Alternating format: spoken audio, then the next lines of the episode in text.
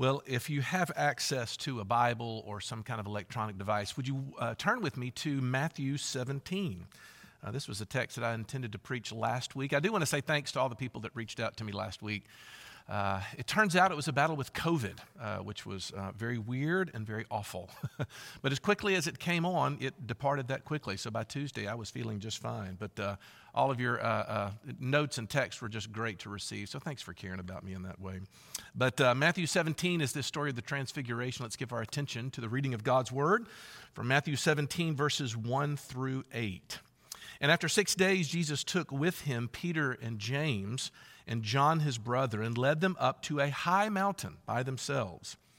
And he was transfigured before them, and his face shone like the sun, and his clothes became white as light. And behold, there appeared to them Moses and Elijah talking with him. And Peter said to Jesus, "Lord, it is good that we are here. If you wish, I'll make three tents here, one for you and one for Moses and one for Elijah." He was still speaking when, behold, a bright cloud overshadowed them, and a voice from the cloud said, "This is my beloved Son, with whom I am well pleased. Listen to him." When the disciples heard this, they fell on their faces and were terrified. But Jesus came and touched them, saying, "Rise and have no fear." And when they lifted up their eyes, they saw no one but Jesus only. We love rejoicing in the fact that this is God's word for us and that we can give thanks to him for having uh, been able to consider it. Okay, so like a year and a half ago, my wife and I had a chance to be able to go to Italy uh, with Foster and Laura Gullett and do a little bit of a tour around that whole area. And uh, for that reason, I've been getting all these articles, suggestions online since that time about people traveling through uh, uh, Italy. And I came across a, a traveler who was talking about his visit to this gorgeous cathedral in a small little town a few miles south of Florence. I didn't get to visit it a couple of years ago, um, called Siena. And apparently there's this gorgeous cathedral, this Duomo as they call it, uh, there in the midst of it. And the, the traveler said that it's amazing to go inside these things, and I can testify to this, because of the, the giant columns that provide the internal support along the interior of these churches. Well, this particular column was striking because they all had these horizontal stripes around them, and he was noticing how beautiful they were. But one column had right beside it a decidedly skinnier but tall brown pole that was just kind of strapped and attached to it, about sixty feet tall. So he, he sort of wondered out loud, like, hmm, wonder what that pole is all about that. Well, his guide overheard him say it, and he said, "Well, you don't know what that pole is, do you?" He said, "That pole was placed here in twelve sixty A D by Sienese soldiers." Apparently, the soldiers had won a great victory during the Battle of um, Monteperti. Foster and Laura are cringing right now with my Italian pronunciations. And a Sienese soldier had brought this Fl- uh, Florence flag down from this flagpole and put the pole inside the du- Duomo so they would never forget their great military victory. Well, the traveler was reflecting on it, and he said, "Something changed uh, in the moment that I saw that." And he said, "I began to realize that most of the great works of art throughout Europe, you really don't fully appreciate them until you get their backstory. You know, whether it's, you know, Mona Lisa in the Louvre or whether it's the David in Florence, once you sort of dig deep and find out what was behind the creation of these great works of art, you get a much deeper, more profound sense of the history of it. And it moves you. It changes you. So, you know, think of our traveler here. He's walking through a cathedral and he thinks to himself, huh, a pole, neat. But afterwards, once he knows the story, he's moved by it. He can almost feel the ancient history inside of it. Well, I go into this because at first glance, the story that we just read can look like one of those, just one more strange event in the already rather weird life of this Jesus character. He goes up on a mountain and he starts to glow. And after he glows, of course, who shows up but two long dead prophets, and they're showing up for some other reason. And if you're just doing a flyby by the text, you'd be tempted to look at it and be like, huh, weird. Uh, can we just move on to a text here that has, uh, I don't know, Jesus telling us to love one another or something, something that's simpler for me to sort of fathom. But here's my thing this morning is, I, like so many of the stories that we've been reading here, the, the real profundity of what Jesus is saying can only be found when you start to dig deeper, to dig deeper. In other words, these things that happened to Jesus would have had associations in the minds of his listeners first, uh, of that first century that would have had it, that would have embedded the experience deeply on their hearts. And by embedding it deeply on their hearts, it would be something they would never forget. Especially Peter, by the way, who refers to this very event in one of his letters uh, throughout the end of the New Testament. So here's what I want to do this morning. I simply want to take a look at the story first and look at three subpoints under that story. But then I want to finish by looking at the backstory. And maybe you and I can walk away with the same impression that Peter and the rest of the apostles did. Okay, so first of all, let's start with this whole thing of the story, right? What is the actual story? What happens here? Well, three things happen, and we can begin with the first one, that there's a change in Jesus' countenance, right? Um, again, all of a sudden, he begins to have light emitting from him. This is not light from the outside in, it's coming from him. Uh, it's probably not a soothing, rather pleasant glow either. Uh, this was something that if you looked at for too long, you were terrified by it. There's a cute little uh, reference to this in the Mark nine passage, I think it is, where uh, the, the Mark actually records it saying, and Jesus' clothes began to turn white, whiter than anyone else could have bleached them. You see what they're wrestling for. They're trying to say, we were in the midst of this deeply penetrating glow. So what does that mean? What actually is happening to Jesus in this moment? Well, I was reminded of a, of a certain experience of, um, of raising boys uh, from a Tim Keller illustration from years ago uh, about what happens when you come home to your sort of eight, nine, ten-year-old sons, which, you know, I had at one time. He's all big and grown right now. But what happened is, is oftentimes they want to wrestle. Fathers, do you remember this? Your kids want to wrestle. Well, you know, sometimes you get down and you wrestle, but you realize very early on as a father that you kind of got to be a little careful. Because if you throw your full weight onto your child uh, at that age, you could really hurt them. So you're constantly having to restrain yourself a little bit. But, you know, every now and then he would get just a, you know, your son would get a, a little bit big for his britches, you know what I'm talking about? Uh, a little bit, uh, little uppity, as it were. And so you just kind of would let it go a little bit, uh, just to let him know exactly who it is he's dealing with you, that daddy is not one to be trifled with. Well, I think that's what Jesus is doing here, because Jesus is saying, look, in order for me to appear to you in the way in which you have seen and known me in the flesh has required restraint from me. I've had to hold back the glory that I possess inherently that I had with my Father from before the foundations of the earth. But in this moment, I'm just going to very strategically, because it's an important time to do it, I'm just going to let it go a little bit. He just flexes a little bit, and he allows his people to see what he looked like in his pre-incarnate glory, and he begins to shine from it. Um, I really love these moments when Jesus does this. He does it again, by the way, and Brian talked about this last week uh, providentially, when he was out on the boat, right? And all the disciples are terrified of all the waves, but then Jesus, asleep, of course, gets woken up, and he looks over at the waves, at waves and says, you know, be still. And suddenly it's dead calm. And there's this hilarious transition where the fear that the disciples had at the waves splashing around them were nothing compared to the fear they had when they suddenly realized who they had inside the boat with them. Jesus is constantly trying to look and say, I am more than what you think that I am.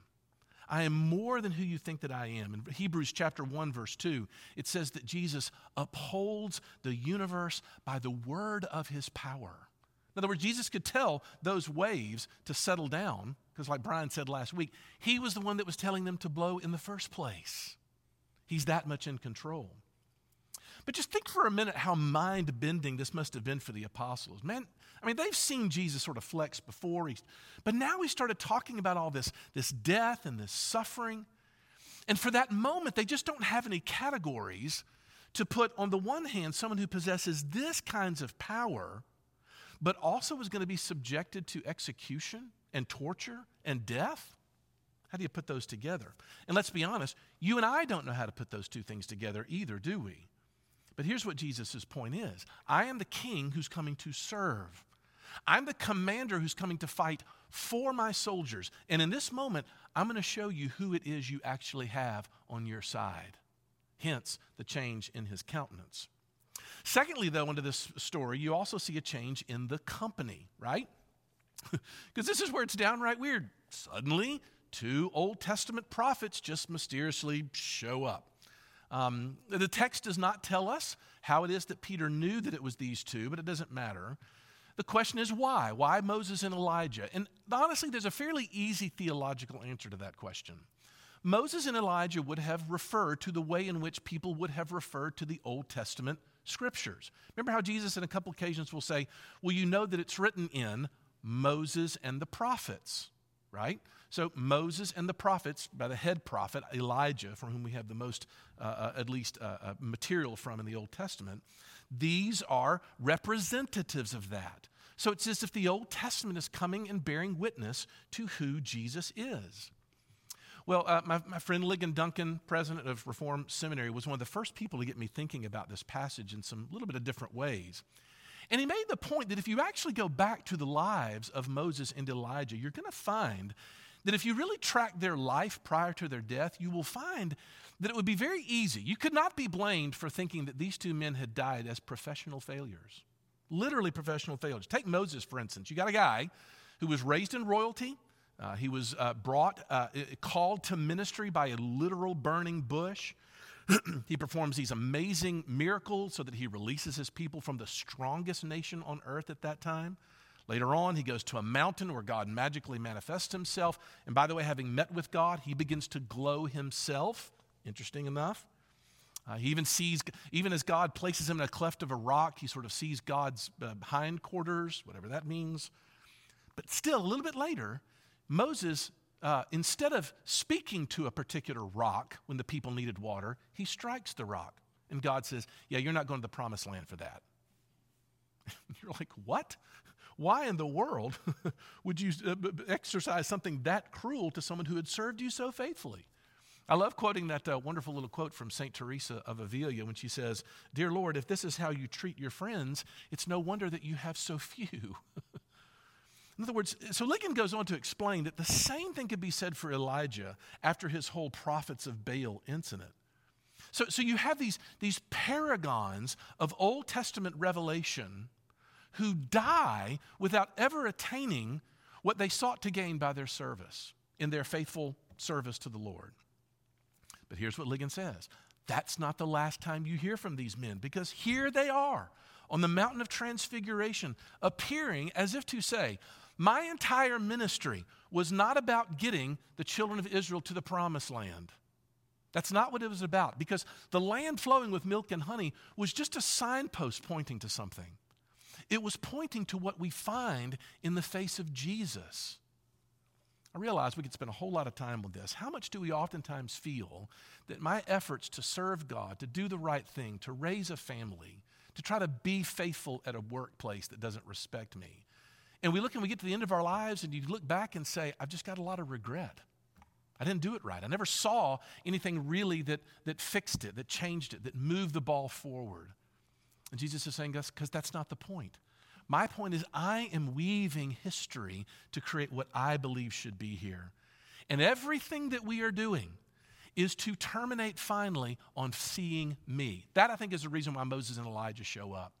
It's as if they're saying, don't ever read the Old Testament again without finding its termination in who Jesus of Nazareth was. That's what, that's what these apostles would have walked away with in saying, if these two paragons of Old Testament history are coming back and bearing witness to the deity of Jesus, then we need to do the exact same thing with everything that they said in the Old Testament. Marks a point, doesn't it? Well, that brings me to the third point, and that is the third thing that happens in the story is there is this cloud. This is the Shekinah glory cloud that's coming down, right? And you've seen this a zillion times. I'm not even going to go through all the times you saw it. It was the pillar of cloud during day, but a pillar of fire at night in Exodus thirteen when God led the people of Israel through. It was the cloud that descended over the tabernacle in Exodus forty when Moses is trying to get it all set up. You actually find it later on in First Kings uh, chapter eight when Solomon is dedicating the great temple so that the people can't get in. It symbolically rises over the Ark of the Covenant in the, in the prophecy of Ezekiel. By the way, a couple months after the passage we have for us today, Jesus is going to depart this earth in Acts chapter one in the ascension in the cloud, right? And here's the deal. So that when the apostles see this, when the three the disciples see this, the clouds show up, they're absolutely terrified because they know their Bibles. They know that when the cloud typically showed up, it was fatal for the people that saw it. It's the last thing that you saw before you died when you saw these things. And so what you have going on in these disciples in their fear of this great Shekinah glory coming down is all of their spiritual accounts being called, right? All of their deeds are open to them. All of their faults are exposed in this moment, and they're facing a death sentence at that, which is why they fall on their faces. They fall on their faces as if they're dead in verse six. And what does Jesus say? They look up, and all of a sudden everybody's gone. The cloud's gone, Moses and Elijah are gone, and it's just Jesus looking them in the face and saying, hey, rise and stop being afraid. Don't be afraid. Now, why is he saying that? Because he knows that he is going to be the one who is going to absorb, in just a few weeks after this experience happens, I am going to absorb all of the wrath that that cloud has in it that you would otherwise have to be afraid of. So rise, have no fear. Death can't hurt you anymore because of what I'm coming to do. Fear is banished at my command, is what he's saying. Okay, so you see that. There's three elements of that story. Now, let me tell you, every time that I've preached this passage in the past, I've ended right there. And frankly, I think it's a sermon that stands alone by itself. But it leads me to, to want to do something more, because I still think that Jesus' banishment of our fear um, deserves a little more development. And there is more development in this because of what you see embedded in this text, which is what I'm talking about when I want to talk about the backstory of this particular story. And honestly, I think when you start to realize what some of these little elements in here mean, you'll realize that the transfiguration is a huge moment in Jesus' ministry. Absolutely huge. But we got to do some digging, okay? So buckle up for a second as we dive into this. All right. The backstory begins in the location of the miracle. Verse one says very clearly that they were led up to a high mountain. I, just to lay all my cards on the table, I have come to believe, and actually as it turns out, more and more Old Testament scholars are coming to believe, that the specific mountain on which this happened is the thing that makes the story the most vivid. Bear with me. The mountain is, now, but I got to admit to, the fa- to this fact, church tradition originating from one of our early church fathers, a guy by the name of Origen, who had a whole lot of other stuff going on with him, speculated, and it was absolute speculation, by the way, that Jesus had risen up onto Mount Tabor, okay? Uh, a sort of rise in northern Galilee that would have been right on the border between the southern and northern kingdoms. But again, more and more scholars are challenging that assumption by explaining that it would have been much more likely that Jesus was climbing a mountain called Mount Hermon. Now, why did they think that? Well, again, this is more than you want to know. But if you go back to Jesus' conversation about his true identity in chapter sixteen, verse, verse uh, thirteen, I think it was, it says that this conversation all happened in the district of Caesarea Philippi. Now, that probably means nothing to you, but you need to realize that Caesarea Philippi was a city that was located at the base of Mount Hermon, up in northern Galilee. So, the scholars are saying it makes much more sense for Jesus to have done this act of transfiguration up on Mount Hermon in that place. Now, again, that doesn't mean anything to you, but I promise you, that's where this gets really interesting. Um, Bible dictionaries, Bible encyclopedias, you can dig through and find all this stuff about the lore surrounding Mount Hermon.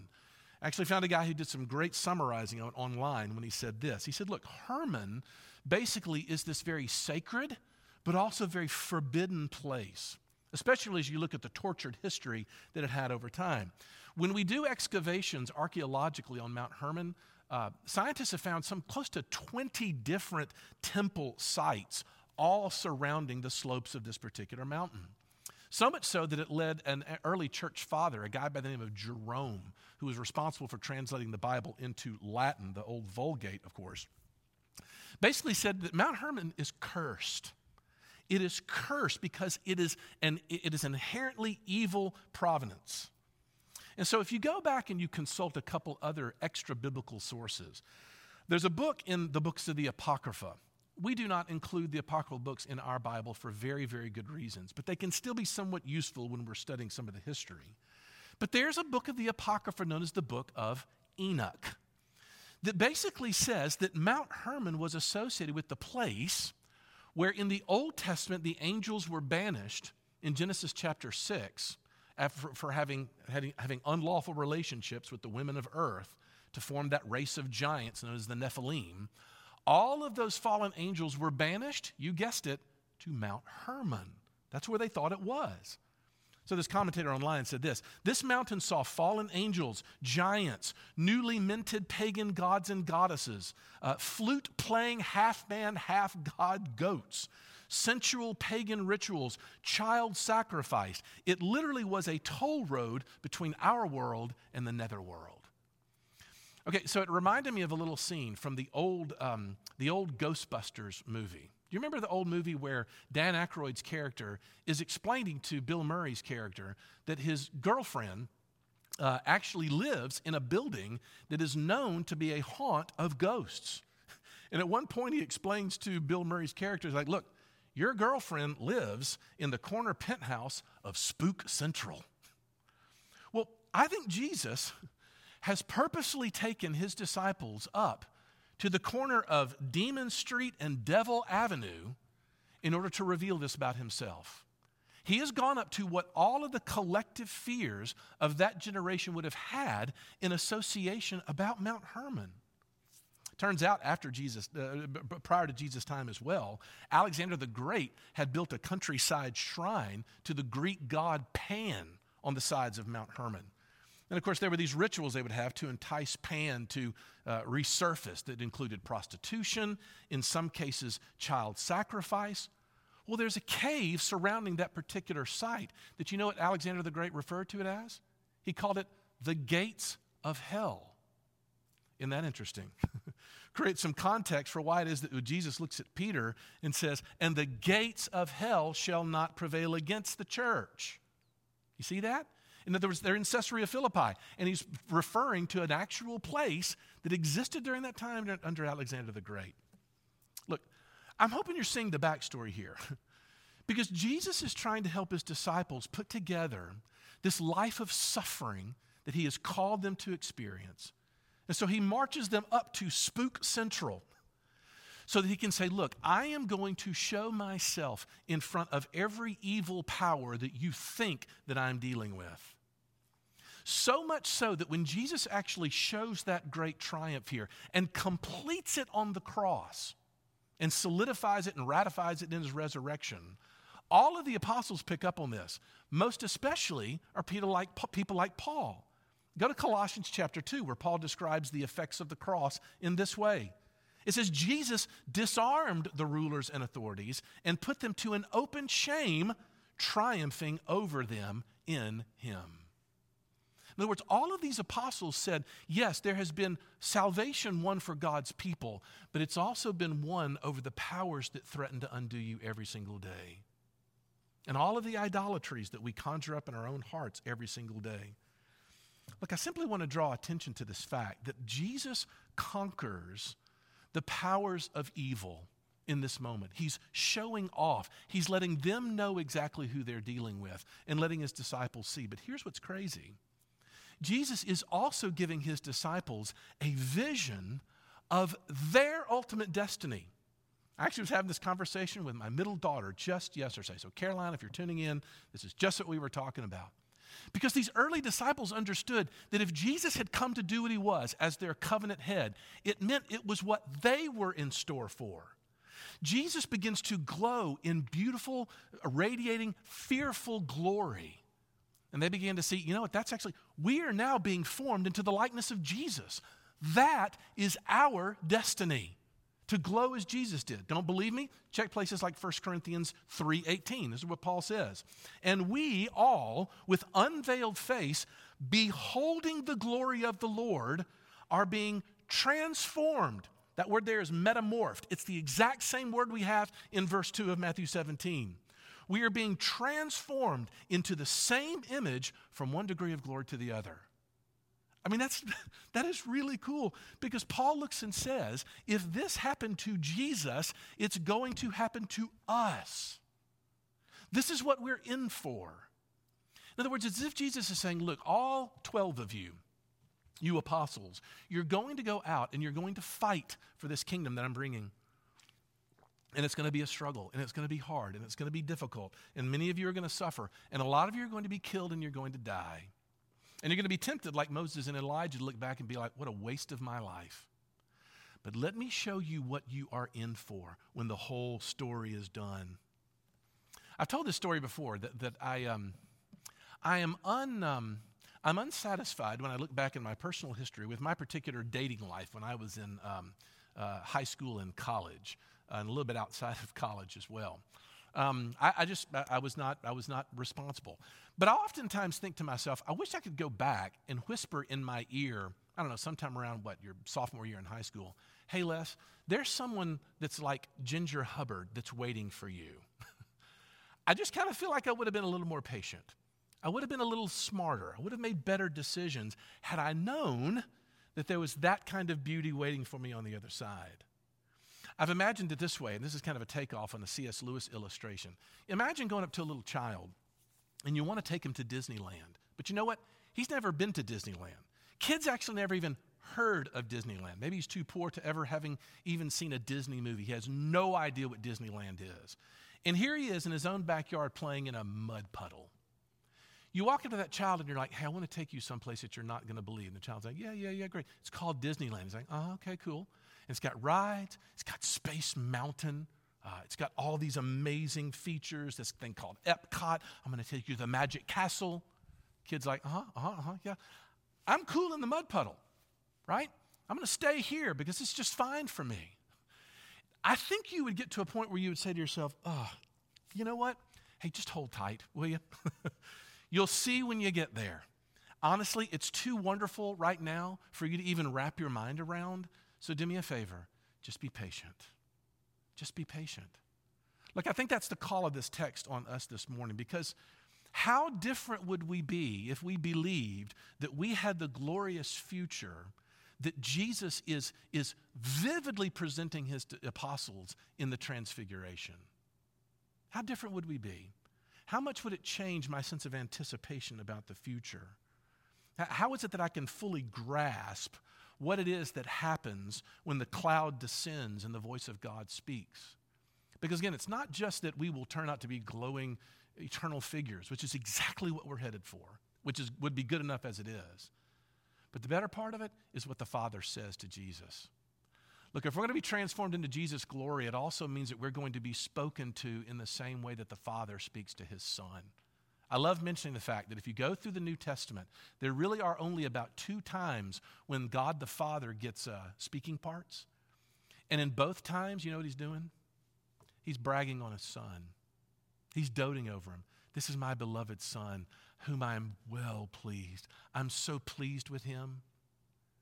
There's a whole sense in which we can make a whole sermon out of wondering how much of my life can be outlined by wondering whether I'm going to hear that voice or not.